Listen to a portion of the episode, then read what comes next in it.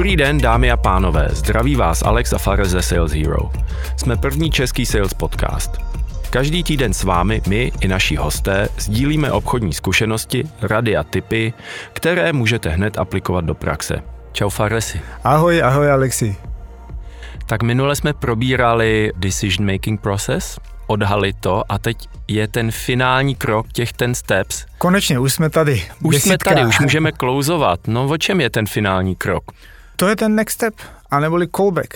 Řekněme, jako když jsem na tu první schůzku a udělal jsem si celý ten pitch, zjistil jsem, jak vypadá celý ten proces při rozhodování eh, v té firmě, tak jim musím dát, jaký jsou ty následující kroky. A tady, tady jako je ten největší fail. Proč? Protože většinou ty prodejce jsou takový trošku jako relaxed, nechávají, aby ten její potenciální zákazník řídil tu konverzaci. To končí tak, hele, super, líbí se nám to, tak eh, my se vám ozveme zpátky. Jo, takhle vám řekne zákazník, ten zák řekne, jo, super, tak se mi ozvěte. Naschledanou. A pak potom, co se děje, Alexi? No, Nestane se nic. Souhlasím, že tohle je ten nejčastější důvod, proč se neklouzuje. Ve velkých firmách, v malých firmách, všude to vidíme. Je úplně klíčový říct nakonec těch ten steps a při každý konverzaci, co budete mít s tím prospektem, co se bude dít dál. A co se bude dít dál, můžete formulovat úplně jednoduše a přímočaře říct, Díky, eh, pane Novák, takže dneska jsme si řekli, že potřebujete od nás písemnou nabídku, my ji pošleme do pondělí a v úterý odpoledne si zavoláme a řekneme si, co dál v tom potřebujete upravit, anebo jestli už můžeme připravit fakturu. Ano, a nebo i další věc, navrhnuté jako ty dva časy. Jo, jo to je krásná věc. Například, hele, připravíme tu nabídku, pošleme ji vám v pondělí. Co kdybychom jsme si zavolali v úterý anebo ve středu a společně se podívat, pokud něco bude potřebovat, aby jsme upravili, tak to dodáme. Klíčový je furt tam konkretizovat.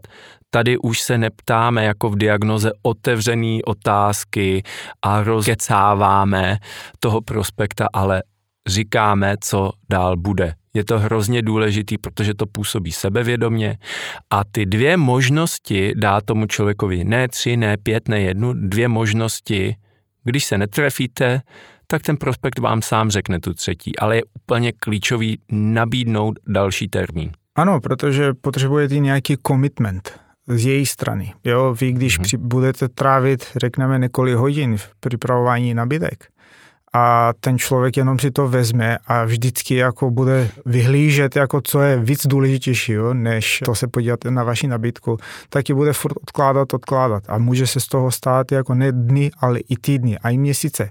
Vy se můžete snažit psát jakýkoliv e-maily, volat, ten vám nedá žádnou odpověď. A nebo když přijde odpověď, řekne, hele, děkujeme moc krát za nabídku, ale nemáme zájem.